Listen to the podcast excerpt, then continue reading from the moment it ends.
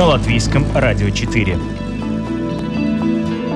Привет, друзья! У микрофона Елена Вихрова. На северо-востоке жаркой Танзании над безбрежным простором плоскогорья высится удивительная гора. Несмотря на близость экватора, ее венчает снежная шапка. Гора выглядит так величественно, что захватывает дух. Это Килиманджаро – одна из высочайших гор нашей планеты. И сегодня современная Одиссея отправляется на ее вершину. Если смотреть от тех, кто вообще начал, да, трек, то, может быть, да, чуть больше половины доходит. И, ну да, одна из главных причин – это именно вот эта вот горная болезнь. Там не, не, не так, что ты как бы представляется, что ты поднялся, там это жерло вулкана, что-то там бурлит, как бы нет, такого нету. Как бы, если ты не знаешь, ты поднимешься, ну, если тебе никто не скажет, ты подумаешь, что это просто такое строение горы. Потом ты начинаешь встречать людей, которые вот с тобой вместе вышли, и что-то с ними пошло не так, кто-то идет назад, кто-то лежит, просто там или балл кислорода подключены, или тоже там блюет, или там просто ему плохо. Вот, ты как бы понимаешь, что окей, вот какая-то уже такая пограничная зона, что людям становится плохо. Ну, куда-то ты улетаешь в какую-то параллельную реальность, ты начинают какие-то галлюцинации, ты идешь и думаешь, блин, этот камень, как бы его сейчас обойти, больше потом смотришь, думаешь, блин, нет никакого камня, думаешь, фу. В этот момент ты поднимаешь на ту кромку кратера, этот снег, эти облака снизу, солнце, рассвет, и просто там эти слезы, сопли, все обнимаются, просто счастье. Современная Одиссея на латвийском радио 4.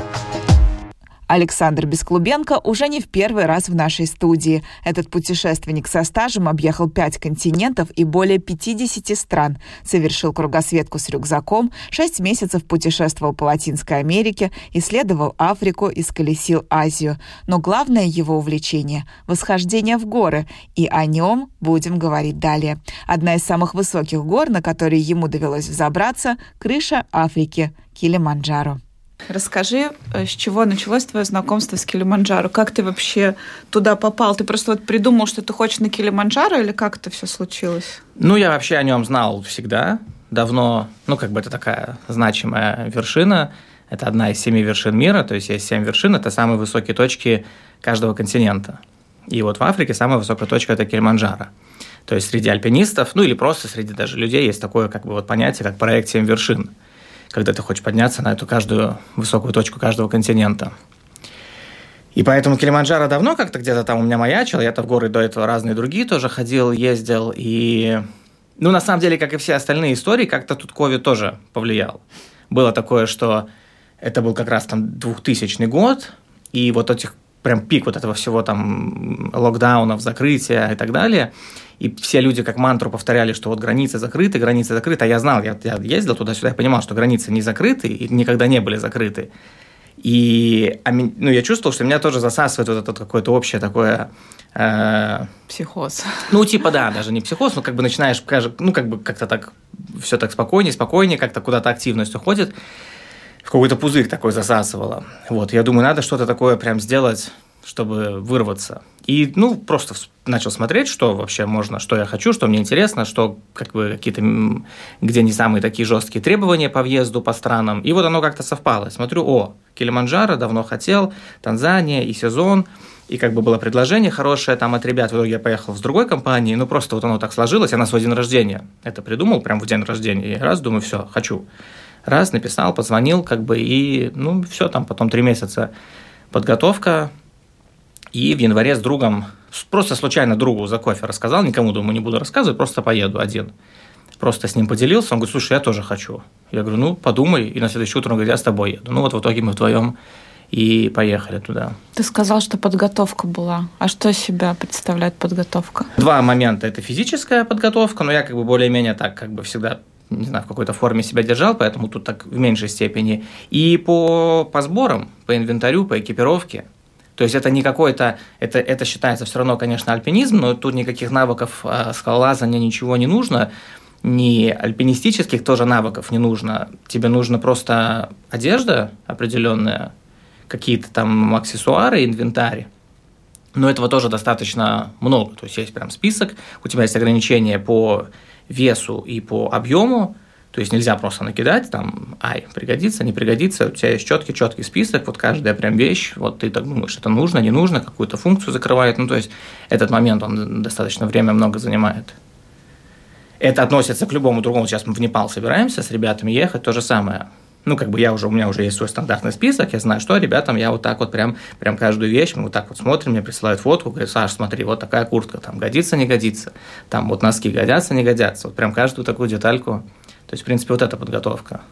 Ну и когда вы туда приехали, вот ты ее увидел впервые, какие у тебя Ну, во-первых, я ее не увидел, э, потому что была должна повести так, чтобы ты, ну, как бы должна быть ясная погода, ты должен приехать там в определенную точку, тогда ты прям видишь, да, потому что в Килиманджаро это вулкан, да, и это не горная система. Она красиво выглядит со стороны, но это надо прям приехать в определенное место, чтобы вот посмотреть. Но когда ты на нее поднимаешься, то красивый вокруг там, не знаю, природа, скалистая местность, по которой ты идешь, какая-то растительность, но вокруг тебя гор нету, потому что ты на этой горе на единственной. То есть это огромное отличие от того, как, например, какие-то другие ты когда горы едешь. Ты идешь, там ты поднимаешься по одной горе, а вокруг тебя там десятки других, да, выглядывают, больше, меньше. Вот здесь очень, очень, очень отличается в этом плане. И, в принципе, мы ее и не видели. Мы приехали, у нас там был день отдыха, там какой-то там прийти в себя, там собраться – и все, ты выходишь на маршрут и просто потихоньку идешь день за днем. Семь дней занимает восхождение. То есть на шестой день э, мы поднимаемся на вершину. То есть шесть дней ты вот прям идешь, идешь, идешь, идешь. Правда, что там, а, поднимаясь, ты проходишь пять климатических зон? Да, да, ты все климатические зоны почти проходишь. И, ну, это, это звучит прикольно так на бумаге, да, mm-hmm. что так, вау, это интересно. По факту нет такого, что ты так прям, знаешь, вот пришел какую-то черту, она прям сменилась, и ты как-то, ну, как, это очень естественно воспринимается. Так же, как когда ты сидишь в Риге и думаешь, блин, поехать на Килиманджаро, это что-то, это Африка, Танзания, Килиманджаро, что-то вообще такое заоблачное. Но когда ты делаешь просто шаг за шагом, вот ты собрал сумку, вот ты сел в самолет, вот ты приехал, вот ты вот пошел, пошел, для тебя это настолько ну, как-то естественно, что периодически нужно себе прям напоминать, так, дружище, ну, осознай вообще, где ты. И у тебя включается вот это вот осознание, и потом проходит время, на самом деле, вот я так даже сравнивал, ты вспоминаешь именно вот эти вот моменты, когда ты так, типа, включался немножко, чтобы посмотреть на себя сейчас, но своим домашним, как бы, взглядом. Потому что там это кажется, ну, вполне, как будто бы вот в магазин пошел, просто не останавливался и пошел чуть-чуть дальше, дальше, дальше, и хоп, ты вот и поднялся на Килиманджаро. Ну, я немножко, конечно, сейчас преувеличиваю, но, но вот так вот, да. У тебя уже большой опыт, на другие горы поднимался, и чем Килиманджаро отличается? Говорят, что забраться туда попроще, чем на остальные горы. Ну, так нельзя, наверное, сказать, потому что, во-первых, сложно вообще сравнивать какие-то, но если даже сравнивать, то какие-то конкретные, там вот гора А и гора Б. Mm-hmm. Во-первых, там очень развит сервис, они очень сильно защищают свой внутренний э, рынок труда, и поэтому ты, даже если ты там суперопытный, там, не знаю, альпинист, гид, там, не знаю, 20-летним опытом, ты обязан нанять все равно местного гида и команду портеров. Да, вот этот вот развит сервис, ты покупаешь вот этот вот пакет, он есть там подороже и по навороченнее или попроще, но ты в любом случае вот покупаешь этот сервис. И это, наверное, отличительная черта, которая считается, что почему туда проще. То есть там до того доходит, что утром вот у тебя там 6 подъем, 6.30 завтрак, допустим, в 7 выходишь. Да, в 6 тебя будет портеры или гиды, и тебе там чашку кофе заваренного прямо уже в палатку, вот приготовленного, э, протягивают, что вот так вот ты просыпаешься, ну вот как барин, да, тебе mm-hmm. кофе сваренный. Ну и всякие, это просто один из примеров. У тебя еда, трехразовое питание, там тебе несут эти портеры, там тяжелые вещи, да, и так далее. Вот, но, например, и я, я, например, не считаю, что это прям такой самый значимый плюс по сравнению с э, например, минус этой горы тем, что когда ты по горным системам куда-то сделаешь восхождение, да, то для того, чтобы правильная акклиматизация была, тебе нужно подняться на высоту, опуститься, подняться на опуститься. Да, типа walk high, sleep low называется, типа профайл горы. Вот. И так работает акклиматизация в организме. Ты поднялся куда-то, организм столкнулся с какими-то сложностями, не понимает, что делать. Он не может на этой высоте а, акклиматизироваться, если ты, ну, может, но как бы ему тяжело. Mm-hmm ты опускаешься вниз в комфортное для него как бы э, окружение, он как-то перестраивается, понимает, окей, что там надо было делать, потом ты завтра опять поднимаешь на ту же высоту, уже себя чувствуешь хорошо, потому что организм уже запомнил и знает, что нужно сделать. Ну вот и так далее. Ты потихоньку поднимаешься на всякие... Поэтому, например, там, если ты на, на 7 тысяч даже поднимаешься, в Килиманджаро почти 6 тысяч, да, 5 900, считай. А тут плюс 1000, и по факту тебе займет подняться на вершину там 30 часов, да, но занимает это 3 недели, например, в реальном времени. Mm-hmm. Потому что вот именно за счет этого, что нужно организму привыкать. Вот. И Килиманджаро у него нет такой ты просто идешь все время наверх, да, то есть нет такой возможности, что ты какой-то горный хребет переходишь или там перевал, ты поднялся, потом опустился. Mm-hmm. ты все время идешь вверх, вверх, вверх. Ну, я, я почти все время, да, то есть есть какие-то моменты, нюансы в каких-то разных, там, там 7 разных маршрутов наверх.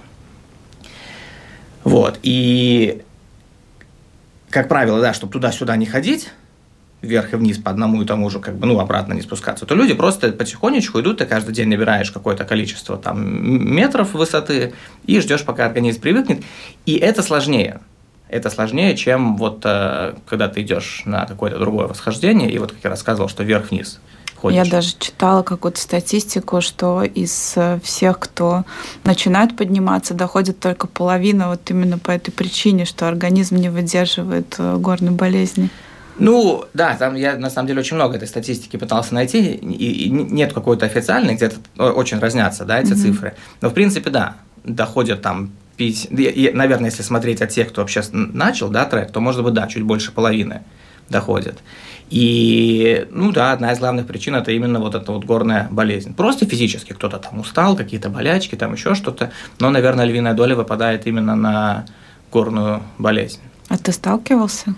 Ну, горная болезнь такая штука, что это как собирательный образ. То есть горная болезнь, ну вот как я всем привык объяснять, это как бы просто набор каких-то симптомов, даже не симптомов, это э, как твой организм реагирует на высоту. То есть ты поднимаешься наверх, поднялся на какую-то новую высоту, у тебя чуть-чуть закружилась голова. Это тоже по факту горная болезнь, да, на какая-то ранняя стадия. Чуть-чуть заболела голова. И дальше просто все зависит от того, как ты с этим э, какие-то меры принимаешь, как ты спланировал свой маршрут, как ты придумал акклиматизацию, какие-то там другие вспомогательные там используешь, там, не знаю, или медикаменты, или упражнения. Угу. Упражнения, дыхательные упражнения, физические упражнения. Я не сталкивался с чем-то таким прям очень страшным, серьезным. Современная Одиссея на латвийском радио 4. Сегодня мы говорим о восхождении на Килиманджаро. Узнали, кому подвластна ее вершина, как правильно готовиться и чего стоит опасаться во время восхождения. Итак, горная болезнь – самая страшная опасность, постерегающая альпинистов на пути к вершине. Пройти акклиматизацию в горах необходимо постепенно и с соблюдением правил, чтобы не только не сойти с дистанции, но и не стать очередной жертвой снежной вершины. И к процессу этому относиться стоит очень серьезно. Впрочем, не только только подготовка влияет, говорит Александр. Дисциплина не менее важна. Далее он расскажет о том, как ее отсутствие может спровоцировать горняшку. История случилась с двумя путешественниками, над которыми он взял шефство во время своего второго восхождения. У нас так интересно получилось, что вот эти двое ребят, я им полностью рассказал, как нужно готовиться, как физически подготовиться. И они просто с точностью, вот между собой с точностью да наоборот, один прям супер вообще как, как фанат, просто там вставал в 4 утра, готовился, какие-то делал дыхательные там гимнастики, бегал, прыгал, занимался, прям супер-супер. До восхождения? Да, да, да, до, до, до, да, готовился. А второй вообще просто забил на это все и как-то там отвлекся, и, ну, как бы потом говорит, Сань, ну вот, слушай, я вообще я говорю, ну, окей, как есть, так есть, как бы. Ну, я знаю, что как бы туда можно подниматься, туда приезжают просто туристы, которые отдыхали на Занзибаре, и придумали, и вот идут, и просто, ну, окей, я сказал, тебе будет просто сложнее, но как бы ты готов, да, готов, идем. И вот интересно получилось, что вот тот, который не готовился, он осознавал это, ему было тяжело, он там чаще там сталкивался с э, одышкой, э, уставал, приходит в лагерь, ему там поспать нужно там после обеда, отдохнуть. Вот, но вот он тихенько-тихенько шел, и, в принципе, он вот так же, он даже особо там чуть поболела там голова, там еще что-то, как бы ни с чем таким не столкнулся, потому что за счет того, что он был не готов, он шел медленно, он слушал меня, слушал гидов, потому что переживал, знал, что, ну, что ему сложно и что он вот э, не, не выполнил, да, какие-то эти подготовительные моменты. А второй наоборот, у второго за счет того, что он так физически себя отлично чувствовал, у него как-то подскочила вот эта вот э, уверенность в себе, да, чрезмерная даже. И он приехал раньше нас, чтобы подняться, там есть другая гора, Меру, другой вулкан. Вот, он приехал э, на нее один просто пошел. Ну, не один, в смысле, тоже с местным гидом и портером, но как бы без команды. Вот. И уже там он, с нами, мы, мы с ним общались, там связь даже есть на этой горе. Э, короче, он какое-то принял неверное решение, они пришли, он себя слишком хорошо чувствовал, он сказал гиду, что давай, типа, не завтра, а сегодня пойдем. Как-то навязал гиду свою тоже вот эту вот уверенность, и, и они пошли, хотя не надо было идти. И вот поднялись, ему стало плохо. Прям так, что вот он говорит, просто валится, валится с ног. Когда тебе плохо от высотной болезни, самое лучшее решение – это спускаться вниз. Всегда, да, если ты, например, не можешь какой-то таблеткой решить просто этот симптом, да, там, mm-hmm. ибуметинку выпить, а тебе прям сильно плохо, то тебе надо просто понижать высоту. И вот ему было так плохо, что он просто не мог, ну, пошевелиться. Ему говорят, надо идти вниз, он говорит, все, я не могу. И хорошо, что да, был э, баллон кислородный. На самом деле для меня было тоже удивлением, что не у всех, э, не всех компаний, вообще далеко не у всех есть с собой кислород. И тогда я еще раз убедился, что хорошо, что мы выбрали изначально такую компанию надежную, да, чуть-чуть переплатили за качество и безопасность, но вот это себя оправдало. И, ну да, 10 минут подошел кислородом, говорит, как рукой сняло, прям пришел в себя. И более того, даже это ему не, не, не сыграло каким-то уроком. Мы приехали со вторым другом, пошли уже втроем на вот Килиманджаро, и вот он все равно продолжал все время вот давайте быстрее, давайте вперед, давайте, ладно, вы идите, а можно я пойду вперед быстрее. И, возможно, этот момент, возможно, сыграла, есть такая еще штука, как высотная память, когда твой организм запоминает как он себя чувствовал на высоте, это и в одну сторону, и в другую может сработать. Да, когда ты правильно акклиматизировался, ты поднимаешь на высоту, у тебя срабатывает высотная память, организм включает правильные кнопочки, как себя вести на высоте. Mm-hmm. Вот. Моя одна из, ну, как бы теория, это, естественно, не проверить, что когда он поднялся на ту высоту, где ему стало некомфортно, организм вспомнил, что он сделал в прошлый раз, чтобы получить заветный кислород, и mm-hmm. просто вызвал ему те же симптомы быстро, как бы, и ему стало опять так же плохо, он вспомнил, что ему помог кислород, попросил кислород, как бы его опять откачали. Хотя, по идее, на той высоте, ну, мы, мы достаточно комфортно поднялись на кромку кратера, и нам надо было час пройти, просто не поднимая, не набирая высоты. То есть, по идее, на, на этом моменте, как бы, ну, все не должно никому стать, плохо. Но вот, короче, что-то, я не знаю, что именно, но в целом глобально сыграла с ним злую шутку, просто чрезмерная самоуверенность, за счет которой он как бы не слушался старших. Получается так. Как выглядит вершина? Это кратер? Это кратер, да, и на фотках он выглядит прям так, как вот кратер, ты прям четко видишь, когда ты поднимаешь, настолько он большой, что надо прям так всмотреться, чтобы ну, понять, увидеть. Но ты все равно понимаешь, да, ты поднимаешься, ты идешь, идешь, идешь, идешь, ты поднимаешься на кромку кратера, да, это прям такая как бы ключевая точка принципе, ты уже как бы, там такая табличка, Stella Point это называется, да, и даже какие-то ребята, э, кому совсем там тяжело или плохо, возвращаются вниз после этого, потому что это, в принципе, в теории тоже считается, ты как бы технически ты поднялся, да, на, ты не поднялся на самую высокую точку, да, но ты поднялся на вулкан. То есть ты, ты на, на, на, кромке кратера стоишь. Да, и ты проходишь вперед, и ты прям видишь, как оно спускается. Ну, он огромный, он диаметром, не знаю, там, наверное, несколько сотен метров. И выглядит это просто как спуск вниз, да, но ты понимаешь, что да, это как бы кратер, там просто, ну, если мы были, когда снег был, да, лежит снег, и когда нету снега, земля, то есть... То упасть можно? Ну, настолько он большой, что как бы съехать туда съехать. можно, да, mm-hmm. спуститься, есть тропинки, то есть при желании кто-то спускается туда просто погулять по кратеру. Ну да, там не, не, не так, что ты как бы представляется, что ты поднялся, там это жерло вулкана, что-то там бурлит, как mm-hmm. бы нет, такого нету. Как бы, если ты не знаешь, ты поднимешься, ну, если тебе никто не скажет, ты подумаешь, что это просто такое строение горы. Да. Но э, тот факт, что ты поднимаешься в какой-то момент, там, около пяти тысяч, наверное, ты как бы поднимаешься выше облаков, да, и ты стоишь, когда на этой горе, ты видишь полностью вот это вот э, одеяло из облаков – со всех сторон. Ты вот включай вот тот момент, про который я говорил, что надо немножко включить, что не просто ты устал, и тебе тяжело, ты там давайте сфоткаемся, пойдешь вниз. Нет, ты должен себя так заставить и, ну, а, включить максимальную осознанность, да, понять вообще, кто ты, где ты, что сейчас происходит. И вот если этот момент осознать, вот у меня даже второй раз, меня спрашивали, там, разве интересно второй раз подниматься? Мне второй раз было намного интереснее подниматься, чем первый. Во-первых, потому что я в другой роли был, да, как бы я типа как турлидер был и какие-то другие функции выполнял.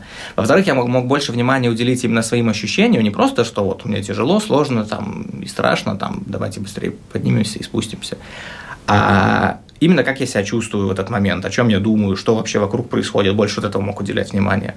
Вот. И наверху меня прям так эмоционально там, ну, не до слез, но что-то близко к этому, я вот прям стоял, видел, ты понимаешь, что под тобой вообще вот мир как будто бы весь находится, да, потом вот облака, и вот гора, которая торчит наверх, и ты стоишь, смотришь на это, даже если присмотреть, я не знаю, это кажется, не кажется, как будто кажется вот это закругление, ну вот как шарик, как закругление горизонта, что ты вот прям видишь, что, что Земля все-таки круглая для тех, кто не, не, не верит.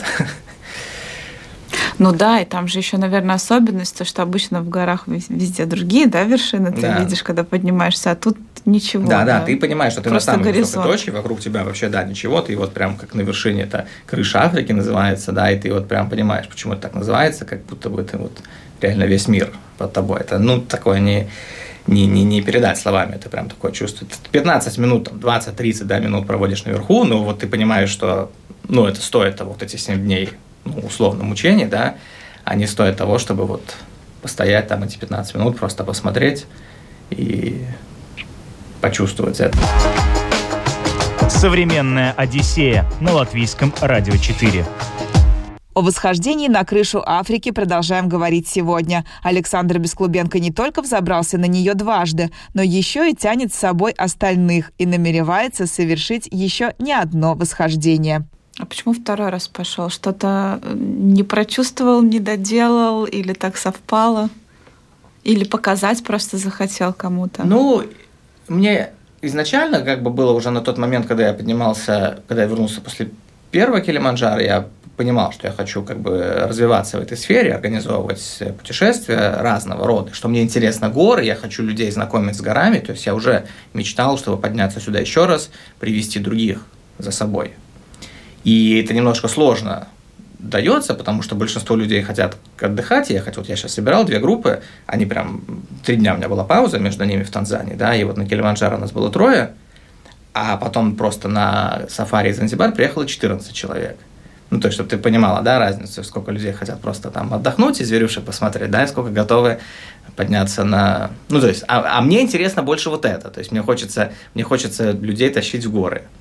И, ну, поэтому как-то даже вопрос не, не стоял, а зачем. То есть я изначально знал, что я хочу и хочу еще раз, и, и поеду, скорее всего, следующей зимой, еще и еще, как бы, и другие горы. То есть мне это прям, ну, интересно.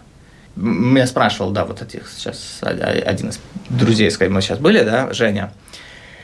Он говорит, слушай, ну а зачем? Ну, тоже так, типа, зачем? Зачем? Ну, то есть он сам уже был в горах, да, в тот момент, были какие-то свои у него моменты, но ему было интересно вот понять, почему, зачем я иду в горы, зачем, зачем, много это обсуждали. И там есть такой момент, когда ты ну, само восхождение происходит ночью. В других горах тоже так часто происходит, потому что у тебя ограниченный световой день, тебе надо в рамках светового дня успеть вернуться вниз до лагеря. Вот, поэтому тут так построено, что ты на пятый день приходишь в лагерь, штурмовой лагерь, да, это финальный лагерь, отдыхаешь, обедаешь, и в этот же день в полночь ты выходишь на восхождение. То есть у тебя нету даже ночи отдохнуть. То есть ты уже усталый после пяти дней, у тебя максимально накопившаяся усталость, да, у тебя вот эта максимальная высота, на которой ты еще не был. Ты сегодня тоже уже шел, и тебе сейчас нужно просто покушать, в лучшем случае там подремать пару часов, да, там, ну, сильно никто там не усыпает. И в полночь ты выходишь на восхождение, чтобы к рассвету подняться, и чтобы там к 12, к часу, к двум спуститься обратно.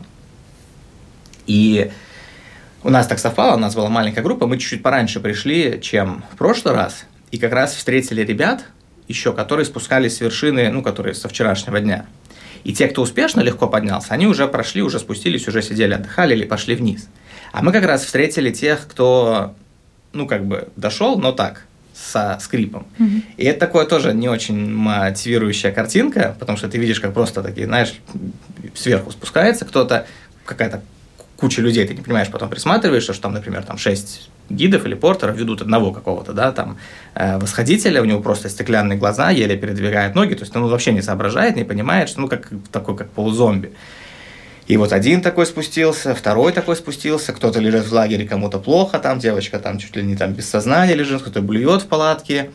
И, а тебе только вот завтра, да, это предстоит. Это так, как бы, ну, немножко напрягает. Ну, как бы, я, я как бы был уже там, и все равно, но эту картинку я не видел в прошлый раз, да, мне так это немножко э, напрягло. Ну, как бы мы так в шутку это все так превратили немножко. Вот, и в ночь мы выходим, и получается, да, все самое сложное, ты, ты поднимаешься вот там метр за метром, да, 100 метров очередные на ту высоту, где ты никогда не был. На ту высоту, где самое как бы там сложное, страшное, опасное, ты не знаешь, как среагирует организм. э, холодно, уже ночью и так холодно, плюс как бы к середине ночи там под рассвет становится еще холоднее, плюс ты набирается высота, за счет этого еще холоднее становится. То есть ты идешь, устаешь, у тебя сбивается дыхание, тебе начинает так странно себя чувствовать, тут у тебя голова подкружилась, ты там еще что-то, ты не понимаешь, там, сейчас там продышался, там попил водички, окей, вроде прошло. Или, или, или вот это оно сейчас подступает, то есть ты идешь себя накручиваешь. В темноте, в такая кромешная просто тьма, и, ну, странные всякие эти мысли такие там, да, лезут в голову. Потом ты начинаешь э, встречать людей, которые вот с тобой вместе вышли, и что-то с ними пошло не так, кто-то идет назад, кто-то лежит, просто там или балл кислорода подключен, или тоже там блюет, или там просто ему плохо. Вот, ты как бы понимаешь, что окей, вот какая-то уже такая пограничная зона, что людям становится плохо. Ну, как бы вы продолжаете идти. И там, допустим, 4-5 утра, это вот пик вот этого состояния, да, страшно, холодно, темно, куда-то ты улетаешь в какую-то параллельную реальность, начинают какие-то галлюцинации, ты идешь и думаешь, блин, этот камень, как бы его сейчас обойти больше, потом смотришь, думаешь, блин, нет никакого камня, думаешь, фу, пытаешься себя включиться, ну, в момент, что, типа, ну, как бы фокус на, на, на то, где ты находишь, ну, куда ты улетаешь, да, какую-то, не знаю, непонятную реальность. Вот. И как будто бы знают, ну, наверное, не как будто бы, наверное, знают, да, гиды, они же опытные, они начинают вдруг петь какую-то песенки, подбадривающие. Причем в этот момент там несколько групп, ну как несколько, много групп, да, там в одну ночь там до, до 200 человек поднимаются вместе, а в группе там 10-15 человек, то есть как бы разные компании. Но гиды в этот момент как единый такой организм становится, кто-то начинает там, кто выше, ниже, кто-то начинает петь эту песню, и остальные подхватывают, и вот ты идешь, и она как мантра такая начинает звучать, ты не понимаешь до конца слова, они там вставляют, они, мне кажется, на ходу еще сочиняют эти, у них припев есть такой общий, да, куплет они сочиняют на ходу, потому что ты слышишь иногда там или имя твое там вставили, допустим, или страну, откуда вы, или там еще что-то, какая-то у нас шутка уже внутренняя была, да, они это как-то используют, ну, они на танзанийском поют, да, но ты понимаешь, что как-то они сейчас тут э, и, и импровизируют. Вот, и в этот момент, вот этот момент поддержки, вот к тебе сейчас, я иду, и у меня реально, ну, просто наворачиваются, капают слезы, и поворачивается Женя ко мне и говорит, слушай, Саня, я тебя спрашивал, говорит, зачем ты ходишь, да, в горы, говорит, я вот понял, зачем, типа, вот, вот, наверное, ради этого момента. Ну, то есть, настолько вот это вот эмоциональное вот такое вот состояние, настолько не нужно его обсуждать, ты как бы, может, там, переглянуться с кем-то, и вы просто, вас такое какое-то родственное чувство сейчас объединяет, вы понимаете, что, может быть, вы никогда больше не увидитесь, но вот вы как бы там, теперь, там, не знаю, родственные души на всю оставшуюся жизнь. И, ну да, сейчас даже рассказываю, у меня только немножко. Э, короче, да, вот этот момент, он прям вообще такой... Ну, это прям такой, как highlight этого килиманджарского восхождения. Кто там был, они знают, про что я говорю, да, именно сталкивались тоже с этим. И потом ты поднимаешься выше, ты выходишь из облаков, на горизонте начинает там чуть-чуть-чуть-чуть солнышко такое вот, чуть-чуть маленький свет, у тебя прям такая, знаешь, надежда, как будто бы ты был мертв какое-то время, и вот какой-то свет в конце туннеля, чуть-чуть начинает светать, потом через какое-то время начинаешь это солнышко ты уже видеть, оно там когда-то начинает немножечко греть, но ты настолько чувствительный, что ты даже, знаешь, такой маленький лучик на себе его ощущаешь, и уже как будто, не знаю, может, придумываешь, а может быть, правда ты чувствуешь, что вот оно вот, вот, вот капельку начинает тебя так согревать. Ну и все, и потом как будто бы ты это прям оживаешь. И вот в этот момент ты поднимаешь на ту кромку кратера, этот снег, эти облака снизу, солнце, рассвет, и просто там эти слезы, сопли, все обнимаются, просто счастье такое. Это прям так э, ну вот, наверное, да, ради чего туда люди ходят. Современная Одиссея на латвийском радио 4. Мы уже поговорили о том, для кого Килиманджаро, зачем туда забираться, с какими опасностями можно столкнуться, что там на вершине и почему горы вызывают зависимость. А прямо сейчас узнаем, сколько стоит такое путешествие и что можно посмотреть у подножья горы. Дорого ли сходить на Килиманджаро? Э, ну, относительно других гор нет, других вот семь вершин, но, в принципе, да, это не дешевое удовольствие. То есть, вот, э, наверное, в среднем там, сейчас еще подросли цены, две с половиной тысячи долларов стоит восхождение.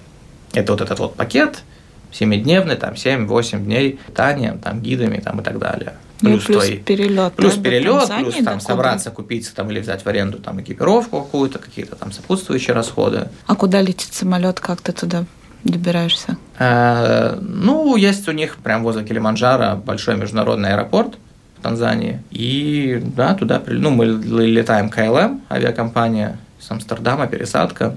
Есть куча других авиакомпаний, кто-то через Занзибар летит, и потом туда на местном перелете Так, там эта вся инфраструктура достаточно и логистика под это все сделано. Ну, то есть это популярное место для страны. А когда лучше подниматься? Есть какие-то времена? Ну да, есть сезоны, почти? есть вот э, зимний сезон, ну вот летом, июнь, июль, август, да, ну там чуть-чуть, может быть, май, сентябрь, и там середина декабря, там до, до, до марта примерно так. Но наше лето у них зима? Не-не, ну, как? технически, наверное, да, это как бы, ну, в принципе, это на, на экваторе находятся, то есть у них как бы и там, и там лето. Но да, летом у них как бы более сухой сезон, угу. то есть жарче летом. Но нашей зимой у них тоже лето, просто не так сухо. Более комфортно, да, для да. нас? Ну, наверное, для восхождения без разницы. Это больше так, если ты хочешь, туда приезжают, как бы, и ты хочешь немножко, раз уж ты в Танзании, да, в каком-то веке в Африке, на, на сафари какой-то съездить, на тот же Занзибар, да, отдохнуть, побаловать себя после, ну, типа, ты же заслужил, ты хочется там в океане покупаться, фруктов покушать. Ну, вот, если ты хочешь таким комплектом это все совместить, тогда тебе надо, да, предусмотреть сезонность не только что на горе, но что и на острове, и на континенте там происходит. Ну, а так в двух словах про Танзанию, про Занзибар, какие у тебя впечатления? Понимаешь, что это прям для отдельной программы тема. Был такой момент как-то, что мне немножко ну, не то, что приелись путешествия, нет, но ты как бы ни, ни, ничего нового, как будто бы ни какую-то эмоцию не перестал, перестал я получать от путешествий. Ну, да, окей, там водопад, гора, город, а, все как бы по-своему другое или красивое, но не знаю, не, не, не, не работало что-то внутри. И вот почему-то Танзания, может быть, так совпало, может быть, вместе с с Килиманджаро, но она прям как будто вот реанимировала у меня внутри вот это вот какое-то, не знаю, эмоциональное мое какое-то состояние. Мне настолько понравилось, я прям, мы там были три недели, и вот вообще до последнего дня я просто я всматривался в каждое растение, в каждого человека, в одежду, в глаза, в лицо. Мне очень было интересно. Мне прям вот, вот прям, прям, прям, прям наполняло это, прям куча таких эмоций. И, и с плюсиком и с минусиком, потому что там очень много все-таки такой бедности, ты это тоже видишь, широкий такой этот э, диапазон этих всех состояний. Если глубоко там не заглядывать и не думать, да, то вот на поверхности, да, ты очень комфортно себя чувствуешь. Я не знаю, наверное, просто атмосфера. Дело еще просто в атмосфере. Ты просто, я вот приезжаю туда, я сижу, ничего не поменялось, как бы, да, как будто бы, просто, просто дышится по-другому. Ну вот как-то, как-то там очень комфортно. А природа красиво? Э, ну да, страна большая, там очень много, там местами для меня это было шоком, и я сейчас каждый раз наблюдаю, как для ребят шоком, едем по дороге, и они говорят, блин, типа, дорога, там, кусты какая-то, крапива, как будто бы в какую-то там деревню приехал у нас. То есть там есть такая природа. Но есть при этом и все эти вот это африканские, что ты ждешь. То есть там, ну, как бы на острове там будут всякие пальмы, там, и вот это все, океан, да, вот эти картинки такие, как типа баунти, да, там все это можно найти, там какая-то пальма такая согнутая, там белый песок, все вот это вот там есть.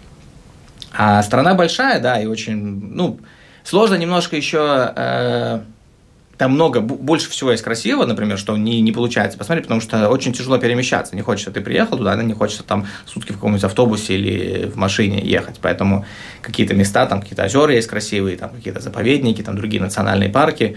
Ну вот, это все так достаточно удаленно. Но, ну да, да, да, красиво. И животные, на самом деле, это тоже таким как бы даже у кого-то там сильный восторг от животных, у кого-то как бы спокойнее, но ты все равно понимаешь, что ты едешь, и в обычных, свободном, просто вот они просто гуляют, у тебя там слоны, жирафы, зебры, львы. Ну, это так, как бы тоже не каждый день видишь глазом, да. Ну, мы с тобой про Танзанию еще поговорим отдельно. Я надеюсь, что ты придешь еще к нам в гости и расскажешь. На Килиманджаро еще собираешься? Пойдешь еще? Да, да, я вот сейчас э, так опять же, за счет того, что был второй раз, и, видимо, была какая-то свободная там, время, энергия, да, и там есть связь, то, что я говорил, без телефона, да, это в первый раз было. Сейчас я понимал, что э, именно тем маршрутом, который мы шли, был, было немножко, да, как бы связь. И я рассказывал типа, каждый день, вот какие-то там, что у нас там поменялось, то есть такой как бы в прямом эфире, ну не в прямом эфире, но такой живой репортаж. Вел именно тоже отчасти с целью, чтобы показать, что, ну, я сейчас, наверное, больше рассказал, как там сложности всякие, но на самом деле, если меня спросили, там, кто может ли вот там каждый подняться, я думаю, что да, при определенном, самое главное, это там желание, настроение, чтобы было настрой, вот, и правильно там собраться, подготовиться, и да, в принципе, любой, ну, как не любой, да, какие-то есть там определенные, да, там, не знаю, физические ограничения, наверное. Ну, говорят, даже человек на коляске забрался, так что... Ну да, да, да, да, да. Наверное, главное все-таки желание. Желание настрой, да, да. Вот. И да, отчасти я это делал для того, чтобы люди посмотрели, что вот, вот эти сложности, но вот мы их преодолеваем, вот, вот мы с этим столкнулись, но вот мы пошли дальше, и вот мы забрались, и как бы, ну, много интереса было у ребят, и я надеюсь, что да, я, я точно хочу, я точно хочу и сам подняться, я точно хочу и группу собрать, я надеюсь, что будет больше, интереса было и так много, ну, как бы немножко страшно, Mm-hmm. Я, я вот я, я хотел немножко развеять вот эти вот страхи вот этими там репортажами нашими. Вот, то есть мне прям хочется думать, что отчасти даже все вот эти поездки, которые такие развлекательные, я тоже делаю, чтобы люди поехали, чуть-чуть посмотрели, что окей, с Сашей можно ехать, и в следующий раз чтобы все равно их притянуть обман, обманным путем в горы заманить. То есть мне прям хочется в горы людей тащить, знакомить, потому что это прям открывает какие-то такие внутренние интересные у каждого. Ну, я, а когда ты еще видишь свою причастность к этому, когда человек вот этих вот эмоциях там э, сейчас находится, и ты понимаешь, что ну вот капельку вот этого кредита я себе сейчас запишу за его состояние. О Килиманджаро говорили сегодня в программе. Этот красивый пятитысячник не требует альпинистской подготовки. Более того, забраться на гору при большом желании может каждый, даже новички и люди пожилого возраста. Стоит только потренироваться пару месяцев перед стартом, прокачать свою выносливость и отправляться на гору в приличной физической форме. Например, в 2015-м это сделала 86-летняя Ангела Воробьева. Выходит, все, что нужно, желание испытать себя и пережить перезагрузку, которая случается на высоте. Говорят, каждый раз, когда ты идешь в горы, возвращаешься немного лучшей версии себя. Александр Бесклубенко в лучшей своей версии был с нами сегодня. Программу подготовила и провела Елена Вихрова. Подписывайтесь на нас на крупнейших подкаст-платформах или слушайте в эфире Латвийского радио 4. Пока. Современная Одиссея на Латвийском радио 4.